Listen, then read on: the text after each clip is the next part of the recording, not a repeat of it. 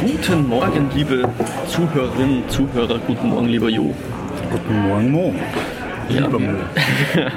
wir lassen hier tatsächlich mal wieder eine alte Tradition auflegen und äh, tun mal wieder frühstücken, was wir, glaube ich, seit der ersten Folge Frühstück Westeros nicht mehr getan haben. Weil so nett Frühstück noch ist, es ist nicht sehr praktikabel, wenn man nebenbei einen Podcast aufnimmt. Yep. Allein wegen der Geräuschkulisse, das raschelnde Papier vom äh, Jausensackerl und so weiter, die klirrenden äh, Heferl und Teller haben wir dann irgendwann wieder aufgehört. Ja. Bald. Die raschelnde Kulisse haben wir jetzt wahrscheinlich auch, weil wir sind nicht in Westeros, sondern Heute auf der Comic Con, Vienna Comic Con in Wien.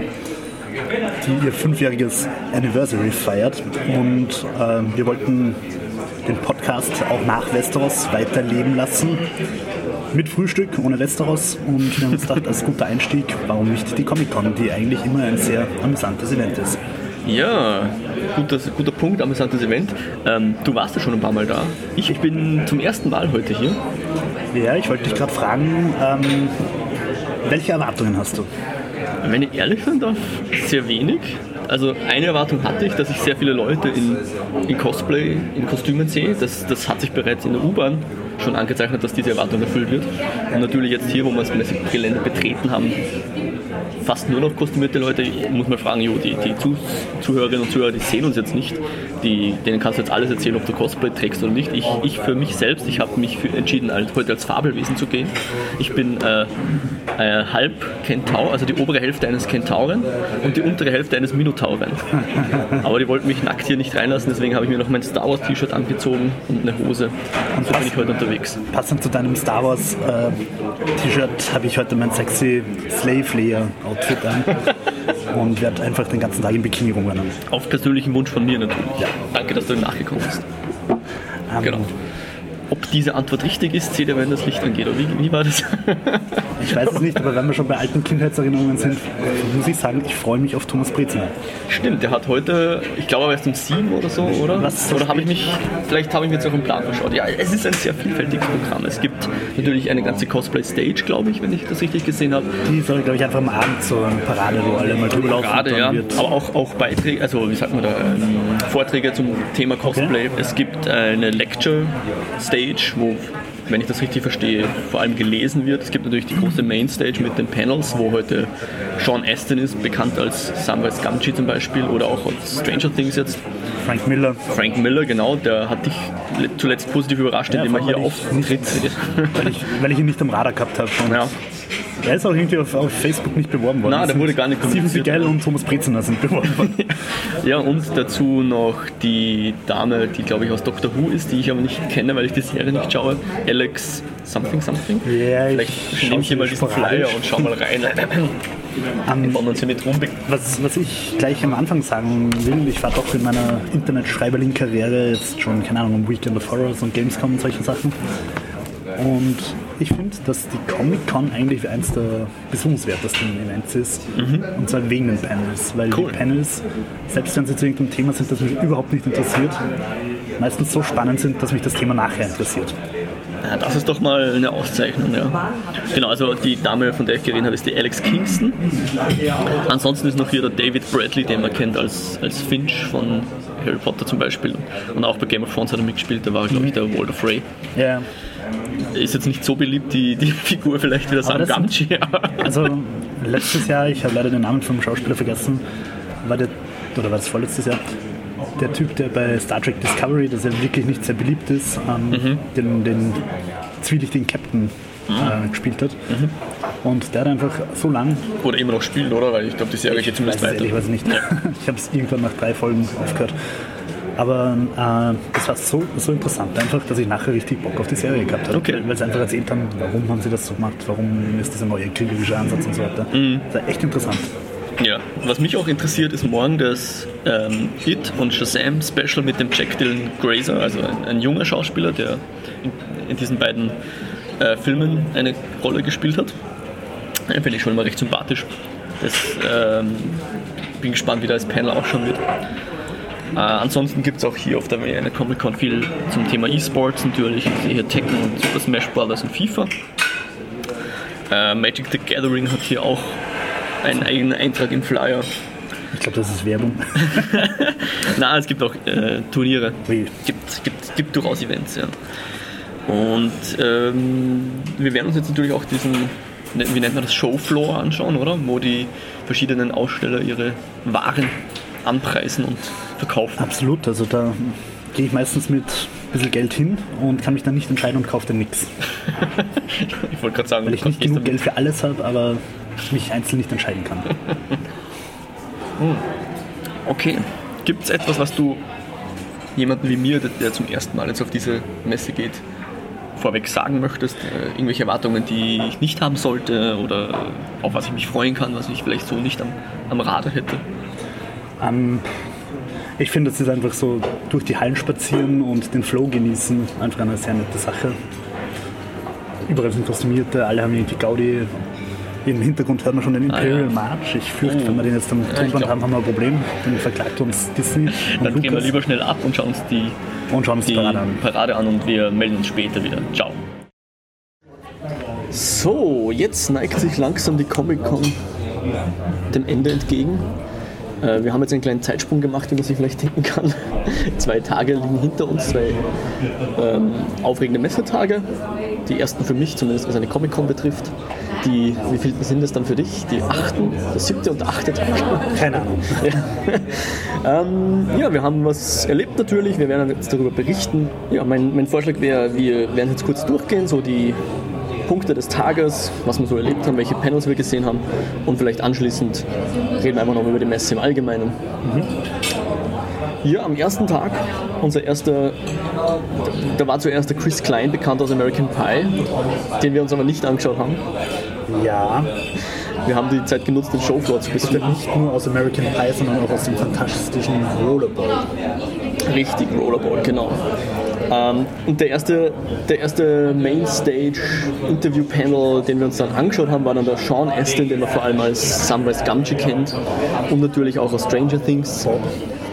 Glaube ich, oder? Ich weiß es nicht mehr, ehrlich gesagt. Und durchaus einige kleine Auftritte hatte in letzter Zeit. Ähm, der ein, ein sehr geselliger, ein sehr heiterer Gesprächspartner war in diesem Interview. Hat mir gut gefallen, war sehr nett. Ich glaube auch sehr routiniert, also Genau. zum ersten Mal auf einer Bühne gestanden. Ja, wir haben beide so das Gefühl gehabt, ja, der macht das sogar zum hundertsten Mal, aber er hat, es war jetzt nicht negativ, es ist nicht aufgefallen, dass er sich langweilt oder so, aber man hat gemerkt, Einfach die wenigsten Fragen überraschen ihn, auf die meisten hat er eine super Antwort gehabt. Was mir sehr gut gefallen hat, ist, ähm, da kommen wir dann vielleicht noch später zu anderen Panels, die das weniger gut geschafft haben, aber der Sean Astin hat, hat immer die Frage genommen, also das heißt jetzt vom Interviewer oder auch dem Publikum, und hat dann eigentlich eine nette Geschichte erzählt, die zu der Frage passt. Und es, es war immer nicht nur so die oberflächliche Frage beantwortet, sondern er hat immer einen genau, eine Anekdote, die er da zum Besten bringen konnte, wo man dann vielleicht sogar was, was mitnehmen konnte für sich selbst und war, war, also war ein super Interviewpartner, wie ich fand. Ja, ähm, was ich irgendwie sehr spannend gefunden habe in der ganzen Sean Aston-Story war, dass er mehrmals erzählt hat und auch Witze darüber gemacht hat, dass er vor Herr der Ringe sehr schlank und sportlich war genau. und sich für Herr der Ringe einfach fett fressen hat müssen und währenddessen vom, vom Peter Jackson immer gerückt worden ist, wenn er Sport machen wollte Genau. Sport gemacht hat. Wenn er wieder erwischt worden ist, wie er mit seinem Dialogcoach Tennis gespielt hat oder so ähnlich. Und, und ja, das hatte ich mir eigentlich nicht gedacht.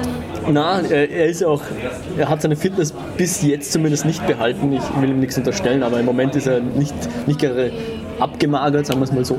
Ja, ja, Aber es war- Er hat ja dann aufgehört äh, mit der Frage, zu welchem Christkindlmarkt er gehen soll. Und was All es them. zu, was es zu trinken gibt. Und dann sagt der Moderator Punsch und er sagt Yes. Und er sagt irgendwie, it was hard to be fat, it is not now. Oder so Ja, genau. Also früher war es was, was sehr schwer für ihn, fett zu sein, weil halt alles anstrengender wird durch und er musste halt mehr essen, als er wollte. Aber jetzt hat er irgendwie weniger Probleme damit, dick zu sein. Und der Grund natürlich, warum er, ähm, warum er trotzdem dick wurde und nicht einfach fit geblieben ist, wäre natürlich, weil die ganzen Witze nicht funktioniert hätten mit dem Gollum. Dann hätte er ihn ja nicht fetter Hobbit nennen können, sondern fitter Hobbit und das wäre natürlich viel weniger lustig. Genau, und ganz kurz, äh, wir sind noch im Pressezentrum, wir können natürlich die anderen Kollegen leider nicht zensieren oder darum bitten, dass sie viel leiser sind. Wir hoffen, man hört uns gut und die anderen weniger gut und ja, die Audioqualität passt einigermaßen. Wir sind noch vor Ort, machen da jetzt sozusagen unseren unseren Hot Take ganz frisch aus der Fritteuse, unsere Meinungen zur Comic-Con. Was ich vielleicht noch zu Sean Astin sagen will, er hat irgendwie gesagt, dass Herr der Ringe mit 24 Kameras gedreht worden ist die ganze Zeit. Ja, nein, ich glaube nicht die ganze Zeit. Ja, aber halt insgesamt, und dass Ja. über eine Million Fuß äh, Filmmaterial gibt und er hat gesagt, dass kein Mensch da noch alles gesehen hat. Ja. Worauf ich hinaus will, es wird wahrscheinlich auch weiterhin noch Special Editions mit vier Stunden neuen Bonusmaterial geben. Potenziell, aber bei Filmen wird auch nicht jede Filmrolle immer kopiert. Also nicht jede Filmrolle wird dann tatsächlich oder gescannt oder wie auch immer. Genau. Nee, Kann ich gut vermute mal, vorstellen. dass sie es auch nicht ruiniert haben. Ja, wer weiß. ja, vielleicht. Wahrscheinlich werden die irgendwo archiviert und wenn, wenn mal jemand zu viel Geld hat, kann er die ja vielleicht digitalisieren lassen und dann noch einen ganzen Film draus drehen. Eine, eine Frage, die ich auch sehr interessant fand, ähm, wo man erstmal denkt, ja, das ist jetzt so klassische, Ober also nicht oberflächlich, aber das ist jetzt die Frage, wo man auch sehr oberflächlich antworten kann, nämlich ob der Frodo der Held, der geheime Held des Films ist, wo er vielleicht sogar der Tolkien, äh, Entschuldigung, der Sam, genau, statt Frodo, wo natürlich vielleicht sogar der Tolkien was in die Richtung gesagt hat und so weiter. Und natürlich, das hat er auch gesagt, könnte man jetzt natürlich Brory-mäßig sagen, yeah, Frodo, äh, Sam ist der Beste, yeah. Aber er hat es so dargestellt, für ihn ist, ist Frodo eine Art Christusfigur, was ich eine sehr interessante Parallele fand. Und der hat die wahren Opfer gebracht, namentlich seine, seine Seele tatsächlich, seine unsterbliche Seele, wie er es gesagt hat. Und natürlich die Tatsache, dass der Frodo nie in sein Auenland zurückkehren kann, zumindest er nicht als, als Frodo dorthin zurückkommen kann. Und dann natürlich, erst, wenn man Herr der Ringe ein bisschen metaphysischer sieht, könnte man schon sagen, dass die, die Anfurten, die grauen Anfurten, wo die Elben äh, Mittelerde verlassen, die unsterblich sind, dass das schon ein Sterbesymbol ist. Ja. Frodo zieht mit ihnen mit. Ja, es ist, also ich, ich verstehe das so ein bisschen wie für, für, für den christlichen Glauben der Himmel. Dort zieht man ein, ja. Oder zumindest weg vom Diesseits. Genau, genau. Und, aber natürlich meint er auch, natürlich wäre die Geschichte ohne Sam ganz anders ausgegangen, wäre vielleicht nicht möglich gewesen, aber das gilt für alle größeren Charaktere in der Geschichte. man kann es ja sogar für Boromir sagen, obwohl der sowas wie der Verräter war, aber hat sich dann auch redeemed, sagt man im Englischen, und, und hat ja dann doch die Hobbit beschützt und vor Schlimmerem bewahrt in dem Moment. Ganz spannend habe ich bei dem Panel auch gefunden und unerwartet, dass man Ian McKellen scheinbar Ian McCullen ausspricht. Ich habe es mir extra hingeschrieben. Ja. Ähm, ja. Apropos aussprechen, er hat auch, er ist ja eigentlich aus LA und hat tatsächlich für den Film diesen englischen Akzent angenommen und das wohl auch sehr kurzfristig fürs Casting sich vorbereitet, aber das hat er ja ganz gut gemacht. Ich meine, wir sind beide keine Native Speaker, dass wir das 100% gut beurteilen können, aber fand ich auch interessant. Ähm, eine Frage vom Publikum, also beim QA, war dann, was man machen könnte, wenn man Schauspieler werden will. Und seine Antwort hat mir eigentlich ganz gut gefallen. Also, es war irgendwie ein 13-, 14-jähriges Mädel, das die Frage gestellt hat. Und man hat irgendwie gesehen, dass er so struggelt, dass er. Dass er erst nicht die Zukunft von einer 14-Jährigen, die in Österreich niemals einen Job im Schauspiel kriegen wird. Naja, in Österreich schon, aber halt wahrscheinlich schwer davon leben werden kann. Ja. Ja. Und er hat das dann irgendwie trotzdem recht schön rumbogen und seine zentrale Aussage war dann, dass man nicht faul sein soll und dass man get excited about other people's work und dass es zurückkommt. Und das habe ich eigentlich sehr schön gefunden. Also Ja. Man soll sich einfach für die Kreativität und für die Schöpfung und für alles von anderen begeistern. Genau, und auch viel konsumieren davon. Hat Viel gesagt, viel lesen, viele Theater besuchen, andere Filme sehen. Genau. Und, und dass das dann zurückkommt und sich also quasi rewardet. Ja, genau. Ein bisschen in Richtung Karma gehen schon fast. Wenn man, sich für, den, für die Projekte anderer begeistert, dann kommt es auch zurück. Ja, das habe ich eigentlich schön gefunden. Er hat dann auch zum Besten gegeben, dass er großer Fan von äh, Big Bang Theory zum Beispiel ist, wo er in der finalen Season anscheinend drei Gastauftritte haben durfte.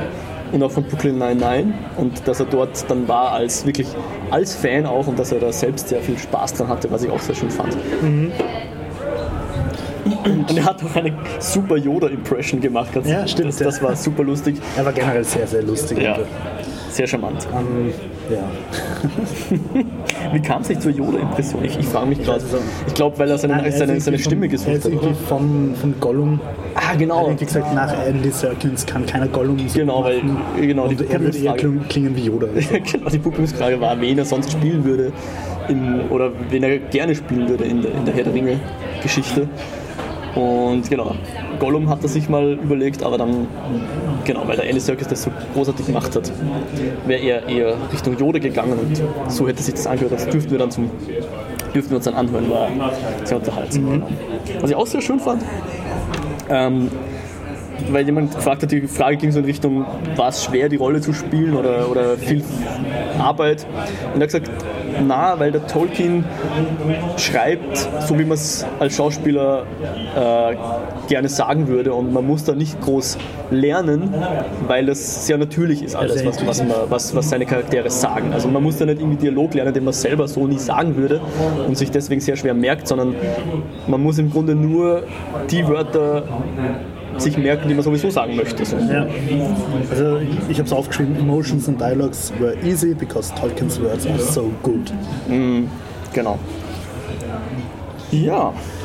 Magst du zum Sam Aston noch was sagen? Äh, Sean Aston, Entschuldigung. Sam Vescamci, Sam Aston.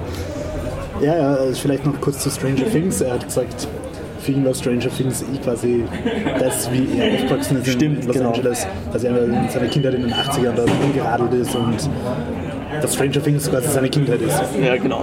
Das hat, hat ihm auch sehr gefallen. Ja. Genau. Dann das nächste Panel, was wir uns angeschaut haben, war dann der David Bradley. Ja. Wo jetzt vielleicht sagen, hä, wer? Darf ich, mich, darf ich vielleicht kurz anmerken, was mich aufregt und ich möchte es einfach anmerken, Bitte? dass wir zwischen den Panels, die einfach mit einer Viertelstunde Abstand waren, die Halle verlassen mussten und uns nochmal in die Schlange stellen müssen. Und generell einige Menschen vom Staff nicht alle sau unfreundlich waren. Ich möchte sauunfreundlich äh, vielleicht etwas relativieren, aber sie haben, ja, Viele sind auch sehr nett, Ja. aber manche glauben einfach, dass sie Bademeister Autorität haben. Das geht man das trifft ganz gut. Bademeisterautorität, ja. Genau, wobei man muss auch sagen, die Halle war, man, man hat immer einen Platz gekriegt. Also man ist zwar angestanden, aber man ist immer in die große Halle reingekommen. Ähm, genau, da war dann der David Bradley der, der zweite Tagespunkt für uns, zumindest in der Main Hall, Main Stage, wie immer das Ja, genannt wird. und da könnte man jetzt fragen, wer ist David Wer ist David Bradley? Genau. Die, viele von euch haben ihn sicher schon gesehen, aber können da jetzt vielleicht den Namen nicht zuordnen. Er spielt zum Beispiel den Fin Filch in den Harry Potter Filmen oder auch den überaus beliebten Walder Frey in dem Game of Thrones Franchise.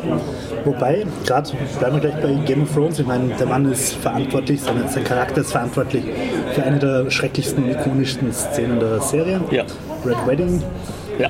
Ähm, und er wurde darauf angesprochen, Ja. was er dazu denkt und wie es ist, so einen Bösen zu Spielen, spielen. ja. Und er hat gesagt, naja, aus seiner Perspektive, also aus der Perspektive des Charakters, ist er nicht böse. Er lebt in einer Welt, wo es um Fressen oder gefressen werden geht und, Mhm. und er ist unglaublich gedemütigt worden und aufs Kreuz gelegt worden. Und das hat er so nicht stehen lassen können. Genau. Und das war die einzige logische Konsequenz für die Figur. Ja, genau.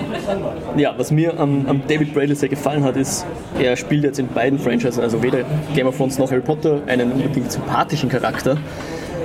Aber er selbst wirkt sehr sympathisch. Also der, der Schauspieler David Bradley wirkt extrem sympathisch. Und um jetzt an deine Bemerkung anzuknüpfen, wie er diesen Walder Frey jetzt gespielt hat, ähm, fand ich auch sehr, sehr cool, dass er es eben so gesagt hat, dass er quasi immer, wenn er den Charakter ähm, annimmt, dass er dann nicht sich denkt, ah, ich spiele jetzt den Bösen, sondern er versucht dann, sich in den Charakter ein, reinzuversetzen und einfach die Motive hinter dem Charakter herauszufinden. Warum macht er das? Und wie du es gesagt hast, Walder Frey hätte sein Gesicht verloren, wenn er dann nicht reagiert hätte auf diesen Betrug, den die Starks an ihm begangen haben. Ich meine, sie haben ihm versprochen, der eine Stark heiratet die Tochter von Walder und das hat er nicht getan. Was in der, Waren sie diesem. Universum ja, oder auch in unserem Mittelalter ja auch einfach politische Relevanz hat, Genau. wer wen heiratet. Genau, sehr wichtig. Und das, das hätte ihn ja nach vorn gebracht in dieser Welt und das ist dann weggefallen. Und er musste sich in irgendeiner Form rächen, weil sonst wäre in Zukunft jede Familie einfach über den Walder Frey drüber gegangen, weil sie eh wussten, aha, der, der tut eh nichts, wenn man ihn verarscht. Genau. Und ja, das, das, das fand ich sehr interessant, weil, weil er da sich quasi in irgendeiner Form mit dem Charakter identifiziert, obwohl er selber, glaube ich, sehr wenige Eigenschaften mit Walder Frey äh, teilt. Ich, ich war ja kurz davor, dass ich selber eine Publikumsfrage stelle und die Frage, Was hättest du gefragt? naja, ich hätte ihn gefragt, was hat er gemein mit diesen, also was, was sind die Gemeinsamkeiten mit Walder Frey und ihm oder auch mit, mit Spannende Frage. Filch und ihm, ja. Aber ich, ich habe mich nicht getraut. ist auch sehr interessant. Hättest du dich aber können, weil es haben genug andere Menschen genug blöde Fragen gestellt. Ja, vielleicht wollen wir da kurz drüber reden, wie das immer ist mit den. Also, ähm, man, man muss noch dazu sagen, David Bradley, normalerweise sind die Panels so verlaufen, dass ein Interviewer auf der Bühne war mit dem Stargast und den dann mal für so 15 bis 30 Minuten Fragen gestellt hat, Interviewformatmäßig und sie miteinander gesprochen haben. Beim David Bradley war es aber so, dass der zu spät von seinem Appointment wegkam, von seiner Signierstunde oder Fotostunde oder wie auch immer. Und wir mussten dann relativ lange auf ihn warten, ich glaube fast eine Viertelstunde oder so. Liebe Grüße an die Sarah. Und ähm, wie er dann gekommen ist, hat der Moderator dann so quasi gesagt, ja, so als kleine Wiedergutmachung verzichtet er, also der Moderator, auf eigene Fragen und es er öffnet gleich Die Q&A und er lässt Publikum fragen, wobei der Jo und ich beide so gesagt haben, oh, irgendwie wäre es uns lieber, wenn der Moderator da Fragen stellt, weil einfach nicht jede Person, die da vorgegangen ist, um Fragen zu stellen, super vorbereitet war, eine super top interessante Frage gestellt hat oder das akustisch oder sprachlich gut rübergebracht hat. Meistens musste der Moderator dann, ich glaube, da hat es auch was mit der Saalakustik zu tun, dass die möglicherweise das Publikum nicht gut gehört haben, aber der Moderator hat eigentlich jede Frage nochmal wiederholt für den David Bradley Ja. und meistens dann auch sehr knapp verkürzt und prägnanter gestellt. Und so haben dann sowohl Sean Astin als auch David Bradley sehr gut auf die Fragen reagiert, eigentlich ganz egal, was die Frage jetzt war. Und wir haben uns aber immer ein bisschen in unseren äh, Sesseln, Sesseln gewunden, weil wir beide, also zumindest für mich, ich kann so sagen, ich bin jemand, der sehr viel Fremdscham hat. Wenn da jemand, wenn da jemand irgendwie, ja, ich, ich fühle mich dann wahrscheinlich mehr peinlich berührt als die Person, die die Frage tatsächlich die stellt. sich vermutlich überhaupt nicht peinlich berührt fühlt, sonst würde sie die Frage nicht stellen. Aber an dieser Stelle, ich habe Respekt vor den Leuten, die sich einfach äh, vor so einer Halle hinstellen und eine Frage stellen. Ja. Weil, weil ich tue mir schon schwer, in einem Hörsaal mit mehr als 25 Leuten eine Frage zu stellen. Ist mir schon unangenehm. Und ähm, naja, die stellen sich dahin und fragen einfach im allerschlechtesten Englisch, das es gibt auf der Welt, irgendwas völlig Unverständliches und meistens nicht sonderlich Intelligentes. Und, und dann käme bei mir noch dazu, dass ich halt schon auch ehrlicherweise ein bisschen starstruck bin und, und irgendwie schüchtern wäre. Also ich habe durchaus Respekt vor den Menschen, die sich dahin stellen. Ja. Nur ich denke mir halt dann, überlegt euch halt sinnvolle Fragen und nicht Fragen, die ich entweder mit zwei Sekunden googeln rausfinden kann oder die halt sonst einfach schwachsinnig sind. Ja. Wir hatten sogar den Fall, dass eine Person bei beiden QAs dieselbe Frage stellt und beide Male waren sie sehr schwer zu verstehen und, und einen sehr gebrochenen äh, Vortrag. Gott sei Dank hat der Moderator beim zweiten Mal die Frage vom ersten Mal schon kennt und sie direkt uminterpretieren können. Genau. Ja. David Bradley war dann vom Vormittag der letzte Block. Dann haben wir uns unsere wohlverdiente Mittagspause zu uns genommen. noch kurz vielleicht, also bei Harry Potter hat er noch kurz erzählt, dass, dass seine Kinder ihn da Ja, richtig, Entschuldigung, ja. getrickt haben, quasi mehr oder weniger. Ja. Stimmt, genau. Er kannte das nicht, aber seine Kinder haben es gelesen, bevor der Film überhaupt angekündigt wurde. Und wie, wie der Film dann angekündigt wurde, haben sie quasi gesagt, hey, du musst dich da sofort bewerben. Und, äh, Weil er, Snape, genau, er, es war dann später noch die Publikumsfrage, wen er lieber gespielt hätte oder wen er gern gespielt hätte. Er hat dann gesagt, der Snape, aber äh, seine Kinder haben dann gesagt, nein, nein, du, du bist ein Filch. das war lustig und natürlich äh, kann man halt auch schwer was gegen den Alan Rickman sagen, Rickman, ja. hat er dann auch an dieser. Stelle erwähnt. Genau, die haben bereits zusammen gespielt in der Shakespeare Company, Royal Shakespeare Company. Also die haben sich damals gekannt. 1760. Genau, so ungefähr. genau, noch unter echten Will Shakespeare. ja, na, aber der Alan Rickman ist natürlich ein wunderbarer Snape und das fand natürlich auch der David Bradley so. Ja, also von mir aus kann man den guten Mann dann damit beenden. Ja, es war ja auch eine verkürzte Q&A, weil er eben ein bisschen spät gekommen ist. Aber, ich, sehr sympathisch. Sehr sympathisch. Beide, beide sehr sympathisch. Und wir haben es eh vorher beim Sean Astin schon gesagt, sie sind halt sehr souverän in dem, was sie tun. Die machen das nicht zum ersten Mal, hier vor Publikum Fragen zu beantworten und haben immer sehr, sehr nette ähm, Antworten und Anekdoten und so weiter zum Besten gegeben. War sehr angenehm. Ja, dann haben wir unsere Mittagspause, oder? Genau, da war sehr angenehmer Schinken-Käsetoast. genau, äh, besten Dank hier an die, an die, an die Mitarbeiter vom, genau, An, an die freundlichen Mitarbeiter hier. ja, genau, die uns den Schinken-Käsetoast zur Verfügung gestellt haben. Kredenzen.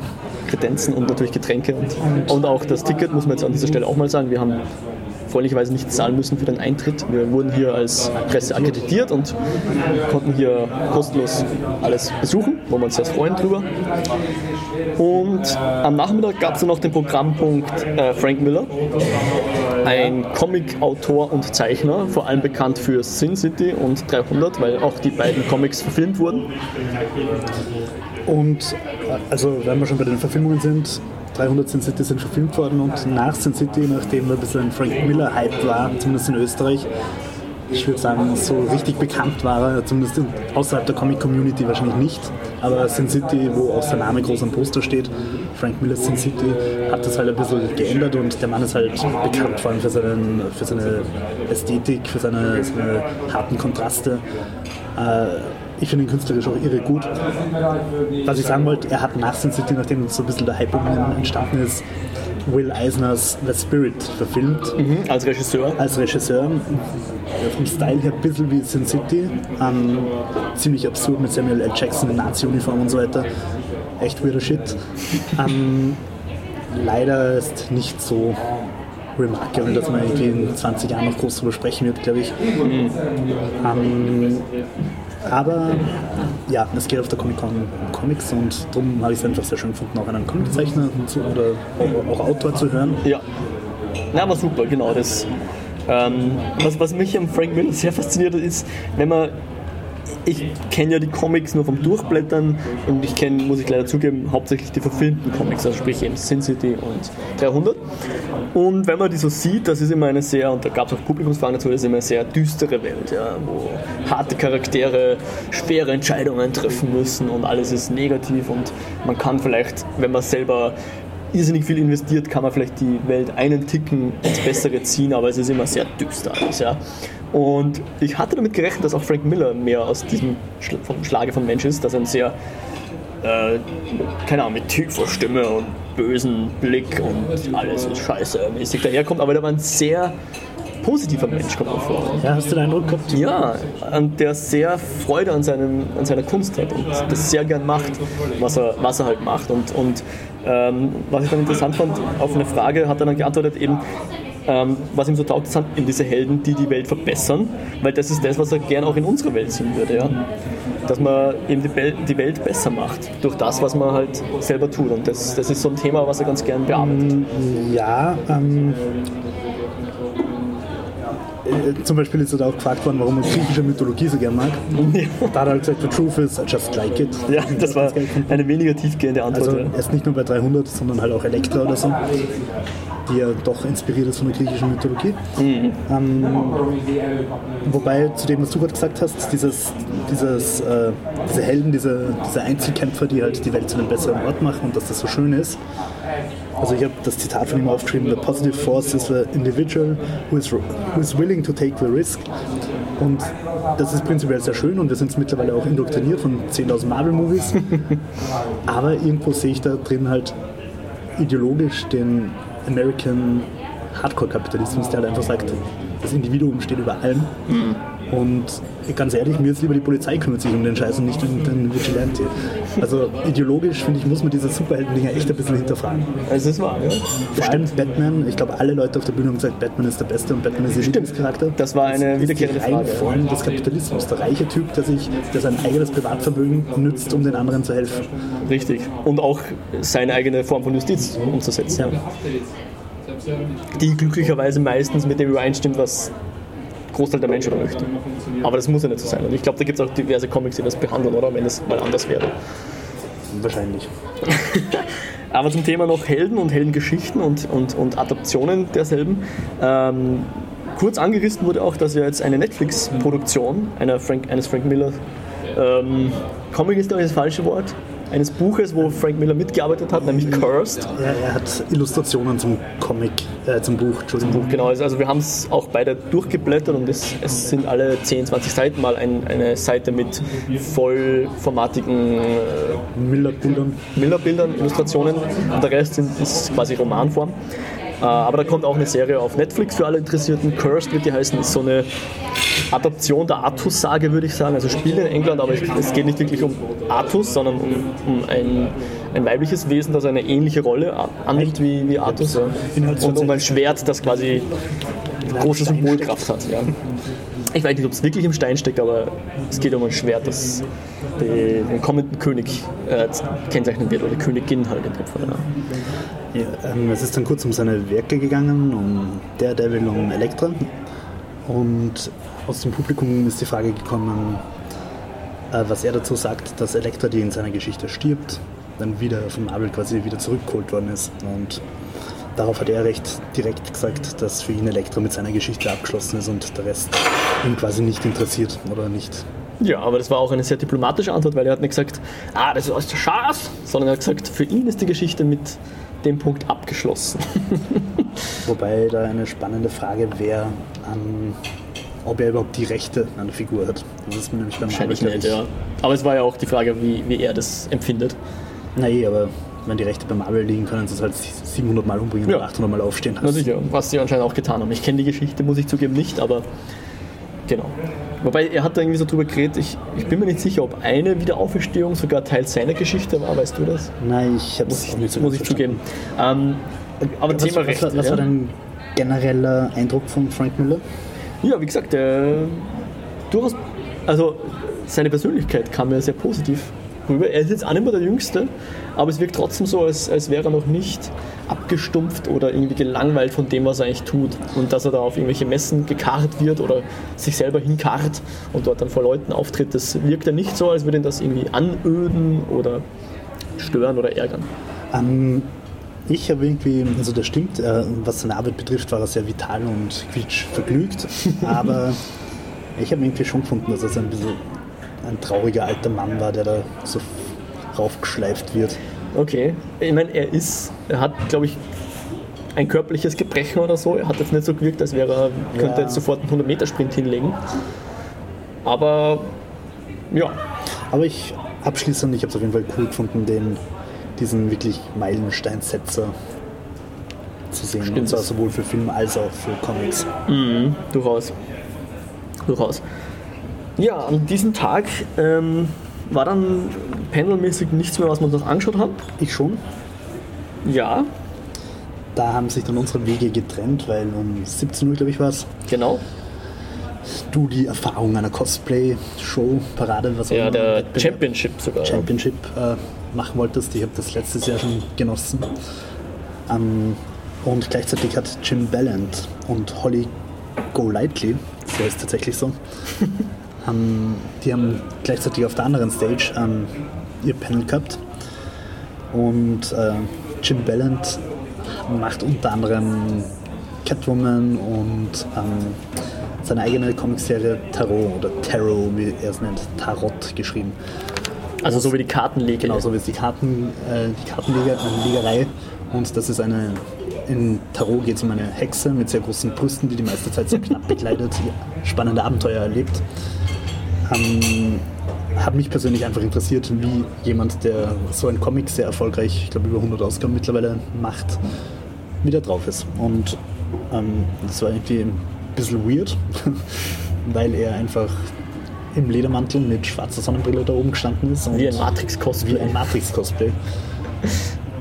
Und sich und auch die Arbeit seiner Frau, von der Holly, sehr gefeiert hat, was ja auch schön ist. Und sind ja auch beides coole Zeichner.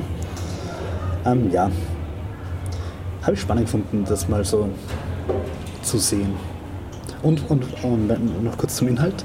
Was schon spannend war, also wer, wer seine Arbeit nicht kennt, ähm, unter anderem hat er dieses sehr bekannte lila Catwoman-Kostüm. Äh, dieses, das, das, das stammt von ihm. Also wo sie so in einem Ganzkörperanzug in so einem dunkellilanen ist. Und halt diese Tarot, die einfach sehr, sehr sexuell aufgeladen sind. Und irgendwie ist im, im Verlauf des Gesprächs so rausgekommen, dass sowohl der Moderator, Moderator als auch er, als auch die Holly, das durchaus sehr feministisch sehen, weil, weil, es, weil es einfach immer um Selbstbestimmung geht und um darum, dass die, dass die Frauen ihre Sexualität und ihre, was sie machen und so weiter einfach selbst wählen. Das habe ich ganz interessant gefunden. Ja. Ähm, Gibt sicher auch Schöpfer, die es eher aus einer anderen Richtung angehen würden. Und Thema. es gibt sicher auch Frauen, die ihm nicht zustimmen würden. Oder auch Männer. Ähm, ja, war auf, auf jeden Fall interessant. Fun Fact: Die Holly, äh, die nicht nur für ihn immer wieder modelt, wenn er nackte Hexen zeichnen will, sondern die eben auch zeichnet. Und sie zeichnet unter anderem Sabrina, total verhext, die Sabrina. Hm, okay. Die ja auch jetzt auf Netflix eine neue Neuauflage hat. Ja, die sie aber nicht gesehen hat, wie sie sagt. Ah, interessant. Das ist sehr interessant. Ja, Wie war die Cosplay-Parade? die war sehr interessant für mich, weil Parade war es jetzt in dem Sinn nicht. Ähm, also wir haben ja vorher schon geredet über, die, über die große, den Einlass in die große Halle und die, die Schlange dafür.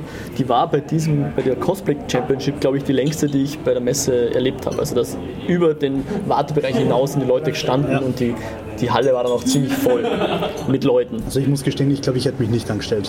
Da ist es relativ schnell gegangen. Ja, also hat sehr ehrfürchtig ausgeschaut, die ganze Schlange. Ich habe mir gedacht, okay, da stehe ich noch bis morgen da. Aber ich habe mir gedacht, okay, ich stehe mich jetzt mal drei Minuten an und wenn, wenn das einigermaßen zügig vorangeht, dann bleibe ich in der Schlange und das so schnell, also ich, ich konnte dann einfach nach vorn gehen, mehr oder weniger, sobald die mal aufgemacht haben und dann war ich drin und nachdem ich dann auch allein war, habe ich sogar vorne noch einen relativ guten Platz gekriegt. Und das war jetzt keine Parade per se, sondern es war wirklich ein Championship, wo sie bereits vorausgewählt, ich glaube, zehn oder zwölf Kandidaten hatten, die in drei unterschiedlichen Kategorien und in einer sozusagen ähm, Gesamtwertung gegeneinander angetreten sind vor einer Jury, ähm, dreiköpfige Jury mit zwei vermutlich sehr bekannten Cosplayerinnen. Ich kannte sie natürlich nicht, weil ich in der Szene mich leider gar nicht auskenne, muss ich zugeben. Und dem Gewinner der letzten Championship. Ähm, das waren die Jurymitglieder, die drei. Und die haben eben die 10 oder 12 Kandidaten bewertet in verschiedenen, in drei Kategorien. Also da gibt es Effects und ähm, Das heißt, Rüstung. Leuchten und so weiter. Genau, und was war das allererste? Ich glaube Needlework haben sie es genannt. Also Okay. sprich Kostüm, Props und äh, nochmal Kostüm, aber mehr auf eine, auf eine ja, oder, oder Metallen und so weiter, wenn ich es richtig verstanden habe. Ähm, und das war schon beeindruckend, was die da machen. Und wir haben ja auch die ganzen beiden Tage natürlich öfters Cosplays gesehen. Und die Cosplays, wo du oder ich zum jeweils anderen gesagt haben, hey, schau dir das an, das schaut ja voll cool aus. Die meisten davon waren dann tatsächlich auf der Bühne und haben da an diesem Wettbewerb teilgenommen. Also das Senf und Sexy Alien. Der Senf war leider nicht dabei, für den hätte ich gestimmt persönlich. Und äh, Sexy Alien war erst am zweiten Tag, genau. Das, jetzt warte ich nur noch Darauf auf kommen wir später. ja, genau. Ähm, jedenfalls, da waren echt beeindruckende Sachen, also auch mit LED-Effekten, so ein Overwatch-Charakter von einer Dame dargestellt. War sehr beeindruckend aus, sehr professionell aus. Natürlich ein Gerald von Riva war da und auch Jennifer und äh, eine Philippa Weilhardt sogar aus dem Witcher 3 Universum. Und f- durchaus Mit auch ohne Augenbinde. mit Augenbinde. Und ähm, World of Warcraft Charaktere. Und eine, die haben wir zum Beispiel auch gesehen, eine sehr coole weibliche Inquisitorin aus dem Warhammer 40k Universum. So eine Hexenjägerin. Genau, und mit sehr aufwendigen Kostümen und vielen Schriftrollen, die an der Rüstung runterhängen und so. Sehr, war echt beeindruckend. Also ein paar Charaktere, die ich leider gar nicht kannte. Ich vermute aus Mangas oder Animes, die ich nicht kenne. Und ähm, was war sonst so? Ja, ich glaube, das war es im Großen und Ganzen eh. Und war schon, also die, das Handwerk, was da reinfließt, ist schon echt Beeindruckend, beeindruckend ja. Und was ich auch sehr cool fand, ist, ähm, dass das eine sehr positive Geschichte ist, ja, wo wirklich eine Halle voller Leute, die alle ein ähnliches Hobby haben. Also waren auch sehr viele kostümierte Leute im Publikum Ja. und haben da ihre Champions gefeiert. Und wenn die auf die Bühne kamen, dann gab es natürlich eine, eine Einleitung von der Moderation und dann wurden die Bejubelt. frenetisch bejubelt, genau. Ich finde auch, ich finde auch super. Ja, irgendwie generell so das Konzept schön und ich finde es schön und einen Ausdruck des Fortschritts tatsächlich unserer Zeit. Also man heißt, dass früher alles besser war. Ich glaube, es wäre einfach vor 30 Jahren undenkbar gewesen, dass ein erwachsener Mann als Papa Schlumpf verkleidet, komplett blau angemalt, durch eine Messehalle wandert. Also ich finde es geil, dass es möglich ist, dass sich Leute halt anziehen wie ihre Lieblingscharaktere, da unglaublich viel Aufwand und Liebe reinstecken und das dann halt einfach durchziehen und rumrennen und sich präsentieren. Und, so, zum Beispiel auch äh, heute haben wir gesehen, äh, wenn wir kurz beim Cosplay bleiben, diese Catwoman von, von Tim Burton. Also eine Dame, die da als Tim Burton Catwoman mit diesem zusammengenähten Lederzeug herumstolziert ist, die einfach wirklich durch die Halle stolziert ist wie Catwoman, also so katzenartig. Und ich meine, sie hat eine Maske aufgehabt, schwer zu sagen, wie alt sie war, aber ich würde sagen über 30. Und die das halt einfach abfeiert, dass sie da Ja. so rumrennen kann. Und auch die Leute, die ihr begegnen, feiern das ab. Die Ja. kommen dann hin und wollen ein Foto machen mit ihr und sie freut sich, dass sie quasi ihr Kostüm präsentieren kann, ihr- ihre Darstellung der Catwoman präsentieren kann und die Leute freuen sich, dass sie fast schon ein Foto mit Catwoman machen dürfen, wenn man so will. Ja. Und äh, es sind wirklich, also gestern finde ich war es ein bisschen enttäuschend, da war abgesehen vom Senf nichts Spektakuläres, der Senf. Nein, das stimmt nicht ganz, weil die ganzen Kostüme, die wir Stimmt. gesehen haben, waren ja dann auch auf der Bühne und so, die, die waren auch am Samstag Aber ich habe das Gefühl, dass es heute Cosplay-technisch, also am Sonntag, ein bisschen spektakulärer ist. Zum Beispiel rennt da irgendwo so ein 2,50 Meter Chewbacca rum. Den haben wir vielleicht am Samstag einfach nicht gesehen. Der ist 2,50 Meter. Der ist fast so groß wie der ETST, der da in einer Halle rumsteht. ähm, und noch kurz auf die. Pass auf, wir bleiben jetzt einfach, wir bleiben jetzt einfach gleich bei der Convention und machen dann im Anschluss den zweiten Tag. Was ich, was ich beim Cosplay noch dazu sagen will, ähm, dass halt einfach am Badge, am Presse-Badge hinten drauf steht. Cosplay Cos- is not consent. Be nice, be cool and respect each other. Das, also ich finde es gut, dass es draufsteht und ich finde es traurig, dass es draufstehen muss. Gut gesagt, ja. Ähm, Wobei ich sagen muss, ich hätte jetzt nichts beobachtet, was irgendwie ungut gewesen wäre. Also es war immer sehr respektvoller Umgang, den ich zumindest beobachten konnte. ja, Aber es gab sicher auch schon andere Ereignisse, die, man, die dann weniger weil viele von den Cosplays doch recht knapp sind. Hm. Welchen, was würdest du sagen, sieht man am meisten? Ähm, es gab viele Joker, ist mir aufgefallen. Also es gibt jetzt eine große Auswahl an Jokern. Du kannst jetzt den, ich glaube den Heath Ledger habe ich nicht gesehen, aber du konntest den Jared Leto Joker spielen und natürlich auch den neuesten. Nämlich auch Ähm, total spannend ist, der ist ja eigentlich nicht so beliebt, der Joker. der Jared Leto. Und- du meinst von der, Krit- bei der Kritik? Ja, bei der ja. Kritik. Ja. Und bei den Cosplayern scheint das sehr beliebt zu sein. ja, da ist halt cool. Also da kannst du der die Look Haare. von ihm scheint- Ja, genau. So funktioniert. Ähm, Und viele Stormtrooper natürlich. Natürlich, Also also genau, die- wir haben noch gar nicht geredet. Die, die Parade, mit der wir natürlich unser erstes. Genau, die, die 501 Brigade, oder wie nennen sich die? Entschuldigung. Ich glaube 500 First, glaube Ja, ich. 500 First. Die Parade, die haben wir nach, dem, nach unserem kurzen Intro, haben wir uns ja die Parade angesehen. Äh, Das sind auch sehr beeindruckende Kostüme, die da sind. Was ich sehr interessant finde, es gibt, zumindest in dieser Parade, war nur ein Darth Vader und nicht 15, wie man das erwarten könnte. Und es waren unterschiedlichste Trooper, Stormtrooper und, und Snowtrooper und wie sie alle heißen. Clone Trooper natürlich, aber auch zwei imperiale Brigadiere oder wie die heißen, die die Laser bedienen. Ja, Und- da ist wirklich alles dabei. Und Ja. also soweit ich weiß, ich habe vor längerer Zeit mal mit einer Dame von denen gesprochen. Äh, die stimmen sich schon ab, also die passen schon auf, dass da nur ein Vader dann vor Ort ist. Ja. und so.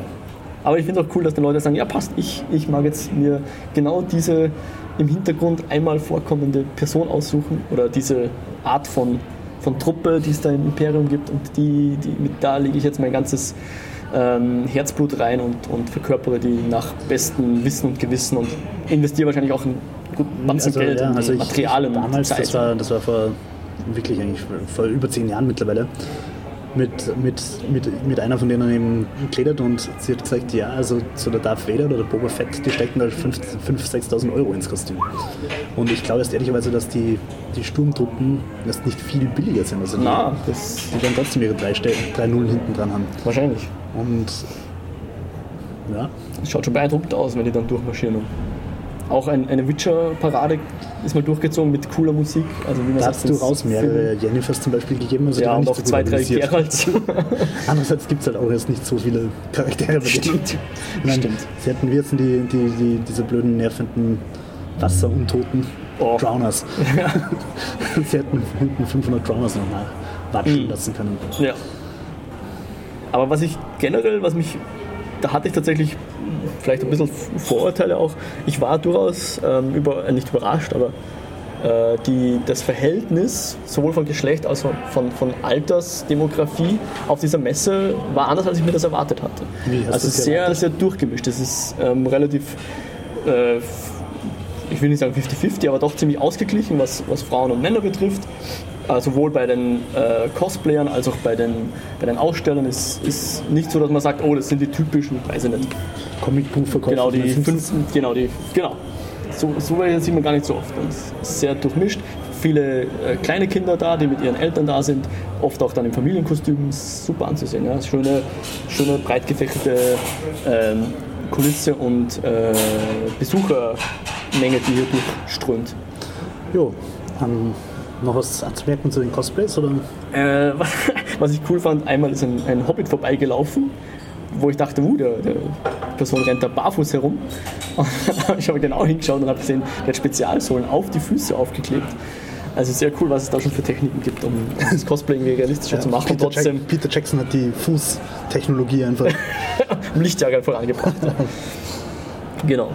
Und ja, das Senf-Cosplay hat mich, glaube ich, am meisten beeindruckt. Und jetzt, äh, heute gab es noch ein sexy Alien, was wir gesehen haben. Also sprich das, bitte kurz beschreiben? das HR-Giga-Alien-Monster, was man kennt, was ja nicht so sexy ist. Ja, nicht so, nicht so ansprechend ist, mit sehr äh, glitschiger Optik und, und entstelltem Gesicht und, und vielen, ich weiß nicht, Tentakel ist das falsche Wort, aber Fühlern, Stacheln, und, Stacheln und Fühlern, die da aus dem Gesicht rausragen äh, und dann drunter ein, ein weitestgehend weiblicher Körper, menschlicher weiblicher Körper. Im knappen latex knappen Outfit, ja. ich, ich warte jetzt persönlich auf einen sexy Senf, dann, dann ist das Cosplay-Universum vollendet.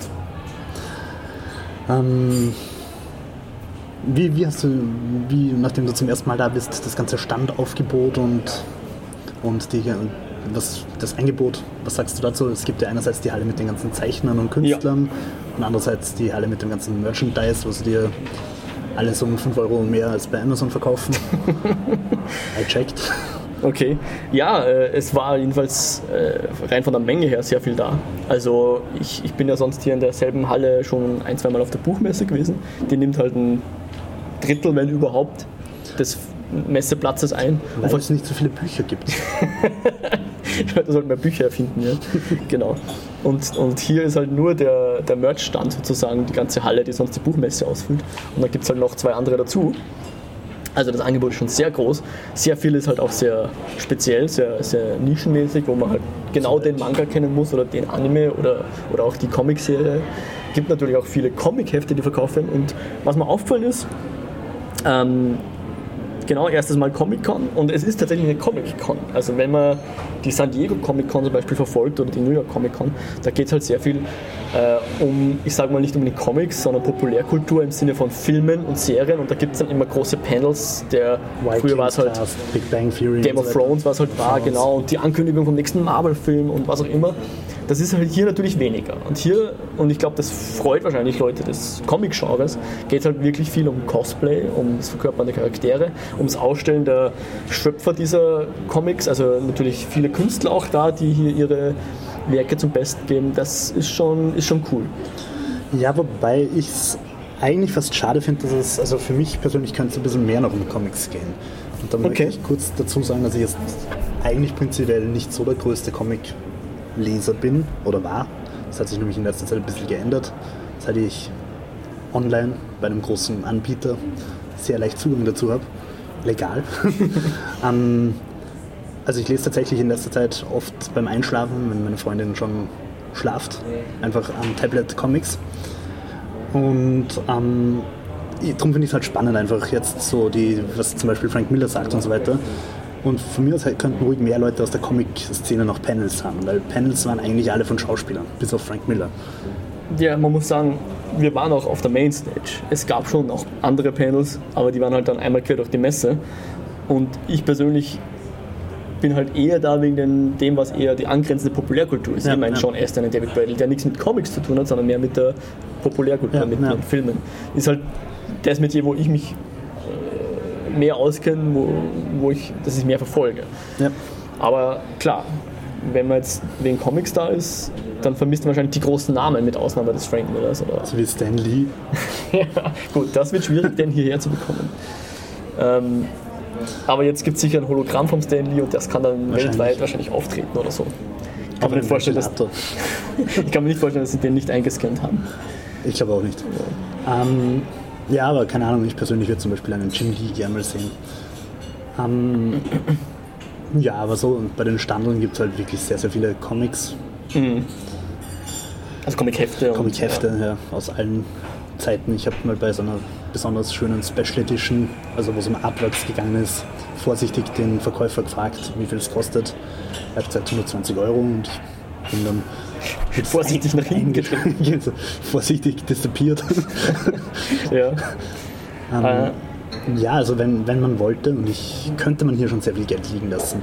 Hm. Ja, es gibt auch sehr viele so Figuren. Ich habe zum Beispiel jetzt gelernt, nachdem wir ja, wir haben ja mal Dragon Ball Z recht lange geschaut, also recht lange heißt wahrscheinlich fünf Jahre oder so oder, Na, so nicht. oder zwei Kämpfe. und wir haben dann aufgehört, aber anscheinend zu früh, weil ich habe jetzt erfahren, es gibt sogar Super Saiyajins mit rosa Haaren. Ich weiß nicht, was das denn für eine Ausbaustufe ist. Super, ultra, mega, Hyper Saiyajin oder so. Mit Rosé. Fand ich sehr spannend. Aber es, es gibt noch was, was mich ähm, überrascht hat. Bei sehr vielen Ständen gab es sowas wie Real-Life-Lootboxen, würde ich das mal nennen. Also sprich Überraschungssets, wo du einfach eine Tüte kaufst oder eine, eine Kiste für einen bestimmten Preis, wo dann irgendwas drin ist, Ja. wo du nicht weißt was. Wahrscheinlich irgendwelche schuldigen Magneten und, und Konfetti. ja, also Pins, die man sich an seine Punkjacke stecken kann. Ja. Aber was auch interessant war, bevor ich überhaupt die Messe betreten hat, äh, es gibt ja so ein paar Indikatoren, wie, wie, wie soll man sagen, wie wichtig die, die Branche eine, ein, ein Event sieht, in dem man die Sponsoren ansieht. Absolut, ja. Also wenn, wenn da jetzt irgendwie der, der lokale Würstelstand die ganze Messe sponsert, da kannst du schon vorstellen, äh, okay, da ist vielleicht nicht so viel Zu holen. ja, da, die ist vielleicht noch nicht 100% etabliert. Aber wenn du in der U-Bahn-Station aussteigst und die ganze U-Bahn-Station ist zugepflastert mit Amazon Prime Werbung für Carnival Row zum Beispiel, dann kannst du dir vorstellen, okay, die haben sich ausgerechnet, da kommen viele Leute, die dann diese Werbung sehen, sind. die zielgruppenrelevant sind und die werden hoffentlich diese U-Bahn-Werbung sehen. Ja? Und ich glaube, die Werbung gibt es nur in dieser U-Bahn-Station, oder? Allem, nee, ich glaube, ich habe die also auf diesen Flacker-Bildschirmen. Ja, gut, auf den schon, Flackerbildschirmen schnell mal, Da ist wirklich die komplette U-Bahn, linke Genau. Seite, rechte Seite, Dach, alles mit Carnival Row zugepflastert. Ja, die Wände schon, wirklich, ja. Ich war schon beeindruckt. Also, das ist wirklich ordentliches Marketing. Genau. Und das gibt halt auch der Messe dann sozusagen ihre, ihre Wertigkeit, weiß man dann einzuordnen, wo das ungefähr anzusiedeln ist in der Relevanz. Ja. Ja, Gut, dann könnte man ja noch zum zweiten Tag, zum heutigen Tag, zum Sonntag kommen. Was mir gleich auffallen ist beim, beim Reingehen, äh, deutlich weniger los heute. Also ich glaube, die meisten Ja. Leute waren am Samstag, wenn sie ein Tagesticket gehabt haben, dann haben sie das wahrscheinlich für den Samstag gehabt.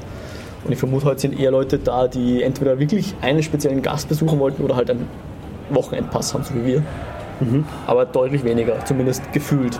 Also wir sind am ersten Tag um neun reinspaziert, wo es quasi schon voll war. ja. Und heute sind wir später reinmarschiert und da war weniger los. ja. Wobei ich die Erfahrung auch die letzten Jahre gemacht habe, dass Sonntag eher ein bisschen gemütlicher ist. Das Programm geht auch nicht so lang. Also natürlich, die Leute müssen morgen wieder arbeiten, die wollen natürlich nicht so lange da bleiben. Man muss auch sagen, also auch bei den QAs hat man gesehen, es sind einfach auch viele Leute aus. Eine, eine Russin hat gesagt, war da, Ja. ähm, Slowakei, Ungarn, Ja, ähm, Serbien. auch in, auch in Österreich, ja, in Serbien war auch da, auch in Österreich war irgendwie, also man hört viel Kärntnerisch und Tirolerisch und andere Dialekte aus Mordor. Genau. München hat, glaube ich, jemand eine Frage gestellt. Ähm, ja, also es ist schon, die, die Leute scheinen dafür anzureisen. Ja, und dann haben wir uns heute eigentlich auf zwei Panels beschränkt. Das allererste Panel, ich weiß gar nicht mehr, was es war, haben wir ausgelassen. Nein, das erste, oder? Na egal. Wir waren waren dann jedenfalls beim, beim Jack. Jake, Jake Dylan Grazer. Beim Jack. Jake, Jake, ich habe Jake, Jake, aber ich, Genau, äh, ein, ein junger Schauspieler, bekannt aus It, was seine erste große Rolle war, wie wir dann auch im QA erfahren haben. Und kürzlich auch noch It 2 natürlich, beziehungsweise den ziemlich großartigen, wie ich fand, Film Shazam, wo er die größte Nebenrolle sozusagen gespielt hat, also den ähm, Sidekick vom Shazam. War auch recht interessant, weil da habe ich kurz beim, wenn wir über die Panels vom Samstag geredet haben, schon angespielt. Ich will ihm das nicht vorwerfen, weil er ist, er ist 12, 13, 14 Jahre alt. Ich weiß nicht, wie alt er jetzt ist und 2003 geboren. also geboren. Okay, dann ist er doch ein bisschen älter, aber trotzdem ein, ein junger Mensch jedenfalls, der noch nicht so viel Lebenserfahrung hat einfach. Ähm, und der wird hier vor hunderten Leuten und kreischenden Mädels auf die Bühne geworfen und muss dann möglichst souverän Fragen eines Interviewers beantworten.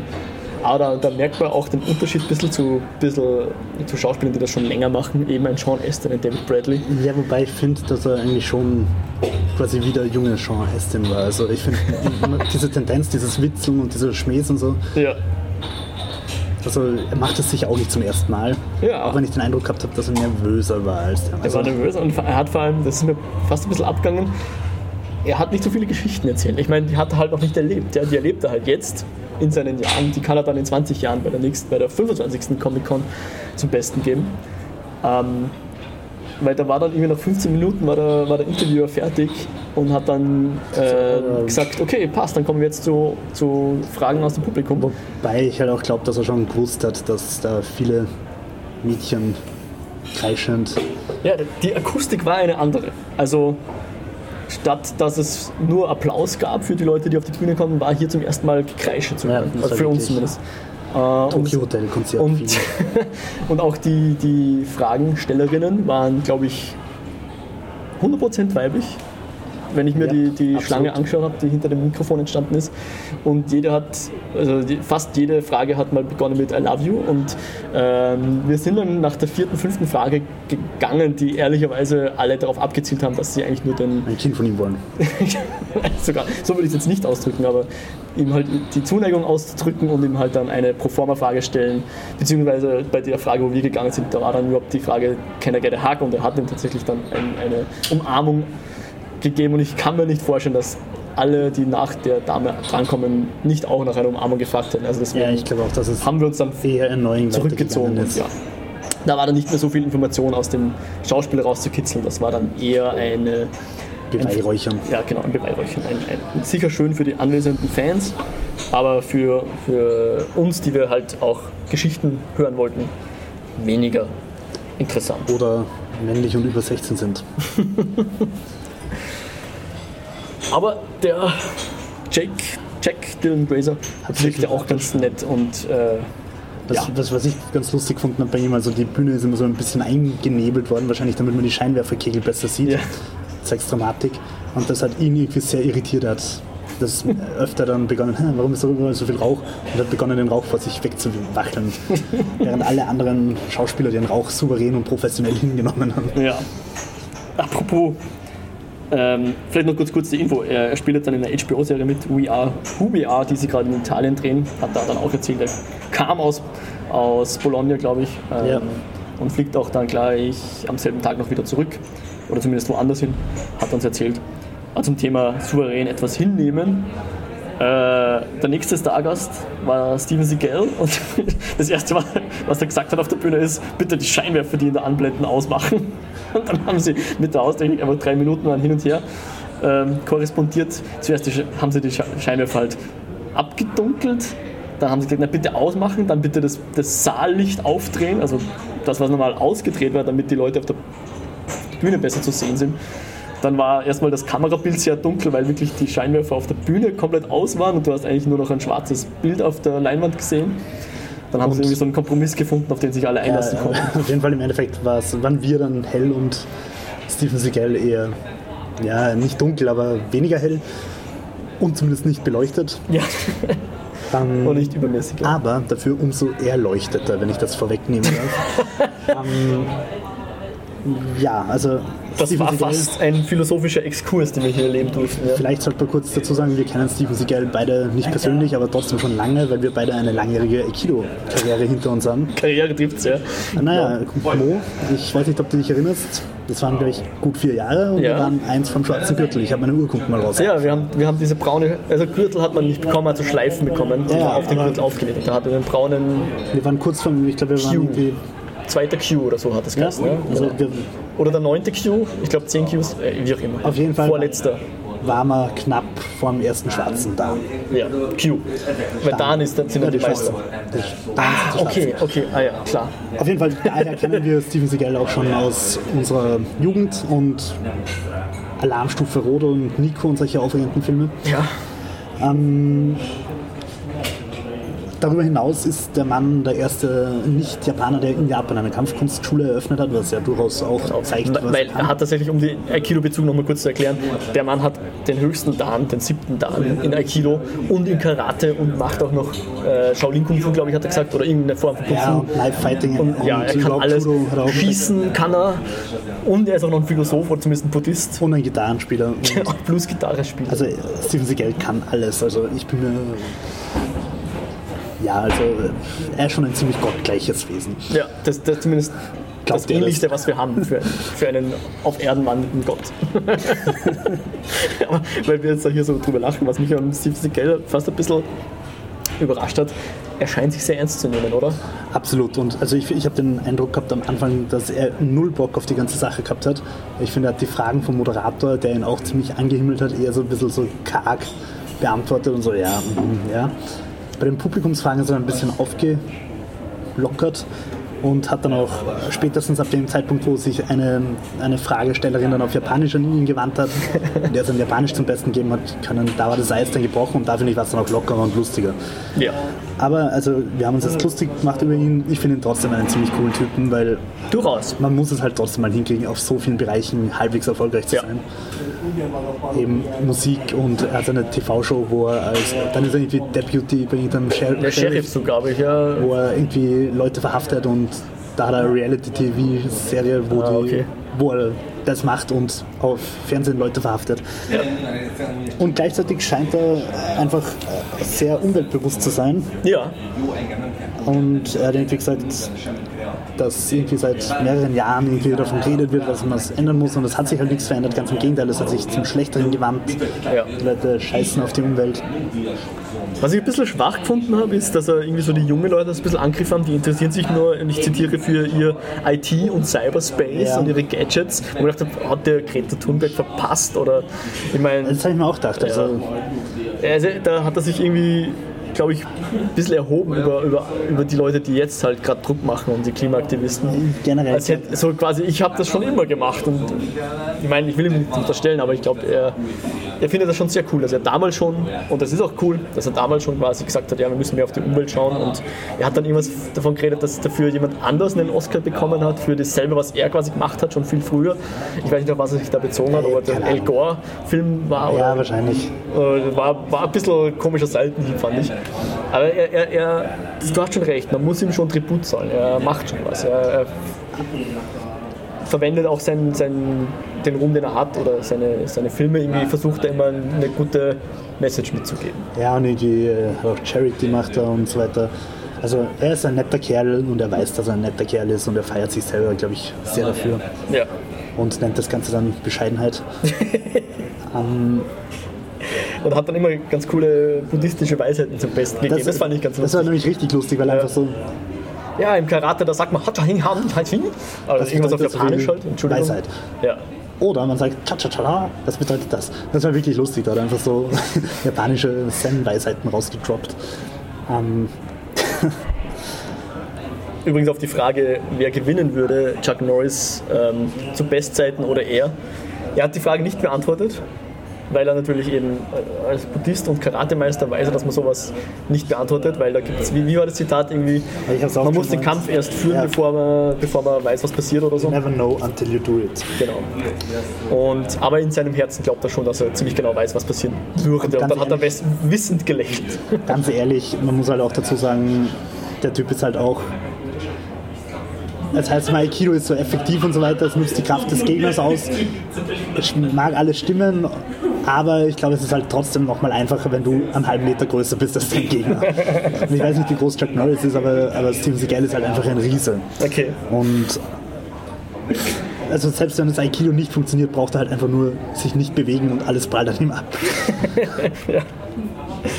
Ja. Dann hat er noch gesagt, äh, also auf die Frage, ob er sich vorstellen könnte, äh, mit den Superhelden zu spielen, hat er gesagt, äh, er ist vor langer Zeit gefragt worden, ob er Batman spielen weil, äh, will zur Tim Burton-Ära Vermutet er, dass es ungefähr in der Zeitraum war. Dem Zeitraum. und dass er da abgelehnt hat. Und wenn ihn jetzt wer fragen würde, würde er glauben, dass er das nicht sonderlich gut machen würde. Ja, was ich sehr ehrlich fand. Ja, ich, also selbst- generell hat er einige sehr ehrliche Sachen Ja. Von sich gegeben.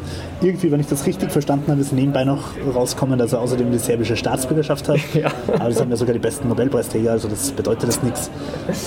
Man könnte fast fragen, wer hat, in, wer hat in Österreich keine serbische Staatsbürgerschaft? Aber anderes Thema. Ähm, ja, so zusammenfassend, was sagst du zu ihm? Ich hätte mir erhofft, dass er ein bisschen mehr über sich selbst lacht. Ja, Aber er wirkt nicht ungut. Das habe ich irgendwie schon gewusst, dass er ein recht serious Dude ist, weil er, ähm, ja, wenn man sich YouTube-Videos anschaut mit ihm, er nimmt sich schon sehr, sehr ernst. Ja, wirkt ganz so. Aber du hast schon recht, man muss ihm auch Tribut zollen, wo es angebracht ist. Ich, ich, mir, mir ist es lieber, jemand wie der Steven Seagal ist Buddhist, als dass er irgendwie ein anderer fundamentaler irgendwelche komischen Weisheiten von sich gibt, die halt weniger verträglich sind als der Buddhismus, der doch ganz okay ist in seinen Ansichten und sehr. Ja, ähm, drei Sachen noch, äh, drei Zitate. Eins, eins scheinbar ein, eine Zen-Weisheit. Plans are made for those with a good sense of humor. Ja, genau. Wobei würdest du das auf ihn? Er hat, er hat das gesagt. Er hat das gesagt, aber. Ja, er hat keine Pläne. Er hat keine Pläne, darum hat er keinen Humor vielleicht. Ah. ähm, und dann auf die Frage, was er so von den Actionfilmen der letzten Zeit hält, hat er ja. gesagt, äh, dass irgendwie viele schlechte Filme gemacht werden. Und zwar because Hollywood is mani manipulated by forces with, which are not pure. Ja. Da ich mir gedacht, oh, okay. ja, also, ja, genau. Es, es trifft schon fast ein bisschen ins Esoterische ab, was es Absolut. nicht gibt. Und dann, das war als letztes noch von mir, hat- ist er gefragt worden, wer sein Lieblings-Action-Held ist. Mhm. Da hat er gesagt, Donnie Yen. Und wenn man Darsteller, nicht Held, sondern Darsteller. Action-Darsteller, ja. Und also mich, ich persönlich bin so der Ansicht, dass Iko Uweis äh, von, von The Raid noch sehr viel geiler ist, aber Donnie Yen ist auf jeden Fall ein sehr, sehr cooler Dude. Mhm. Und da er dann auch gemeint, ja, und das ist ein guter Freund von mir und Genau, und er würde auch gerne in China Filme machen, hat er gesagt. Ja, und auch auf die Frage, was er da irgendwie von unseren Filmen hält, hat er irgendwie so gemeint, er ist mehr so in der asiatischen Tradition bei Kurosawa und bei House of Flying Daggers und, und solche Sachen. Genau. Crouching Tiger, Hidden Dragon. Ja, das war das letzte Panel, das wir genossen haben auf dieser Comic-Con. Dann sind wir nochmal durch den Showfloor, haben noch ein zweites Selfie mit Tom Turbo gemacht. Nein, haben wir nicht. Ich bin noch am überlegen, ob ich erst ein Tom Turbo T-Shirt kaufen werde. Ja. Ich bin noch immer unentschlossen. Irgendwie gut. finde ich schon, dass man sowas haben sollte. Ich weiß es nicht.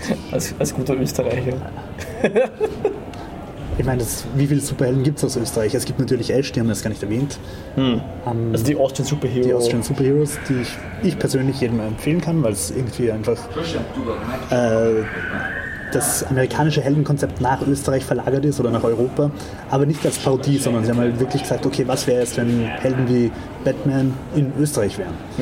Und im Verlauf der Geschichte, die jetzt mittlerweile, glaube ich, schon vier Jahre läuft, kommen dann halt auch immer mehr äh, Helden dazu. In Salzburg zum Beispiel natürlich der Bull, also ein Typ, der sich so zu so, einem so einer Art Hulk aufpumpen kann.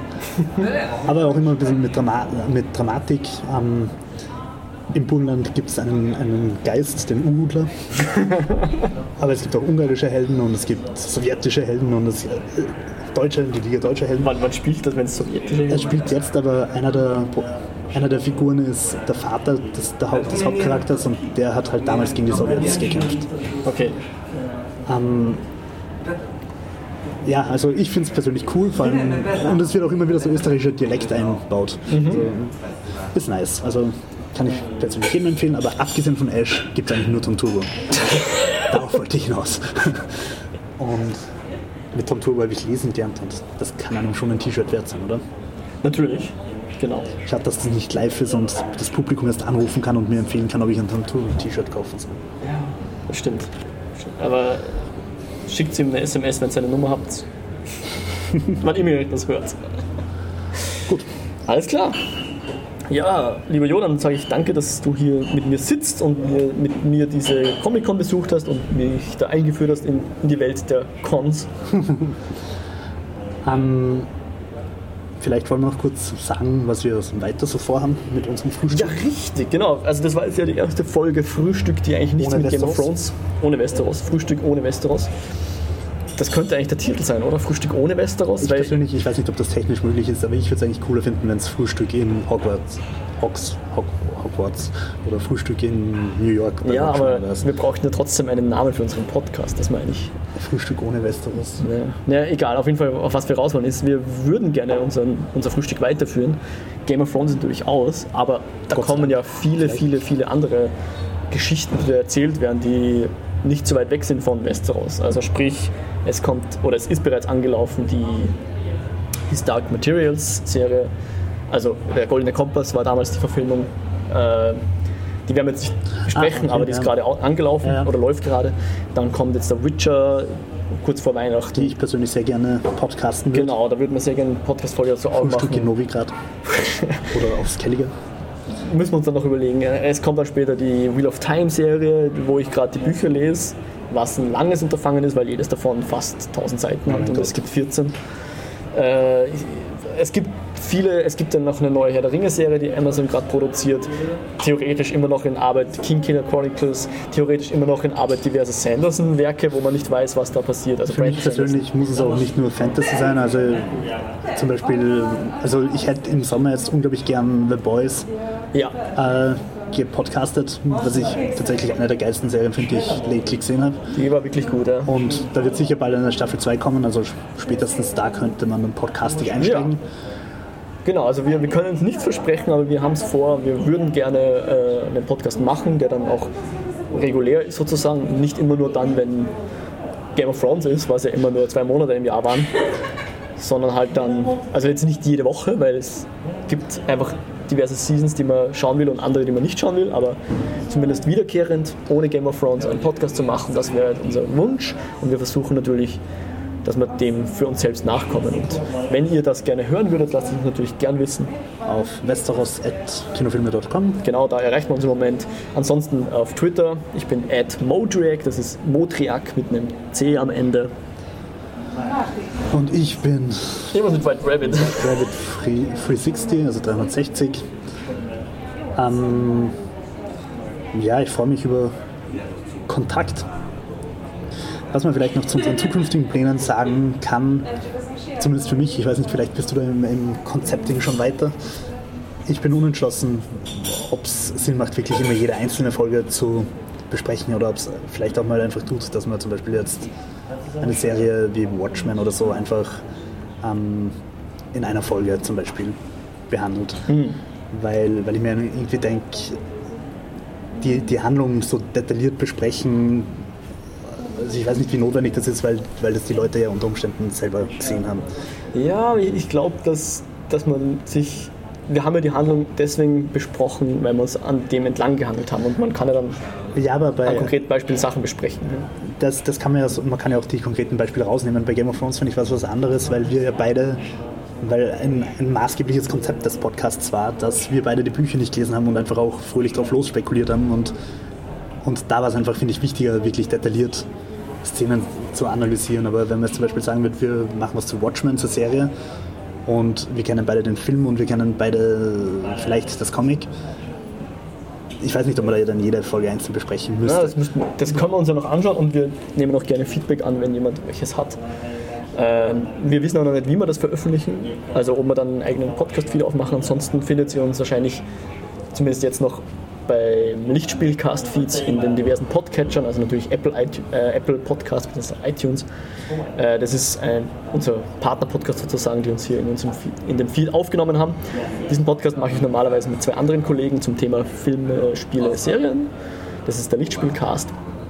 Und ja, an dieser Stelle sagen wir danke fürs Zuhören. Hoffen, wir hören uns wieder bald in, in dieser Runde, so im Frühstück ohne Westeros, wie wir es jetzt mal unförmlich nennen wollen. Ja, eigentlich, eigentlich ein cooler Titel. Alles klar. Dann macht es gut. Ciao. Ciao.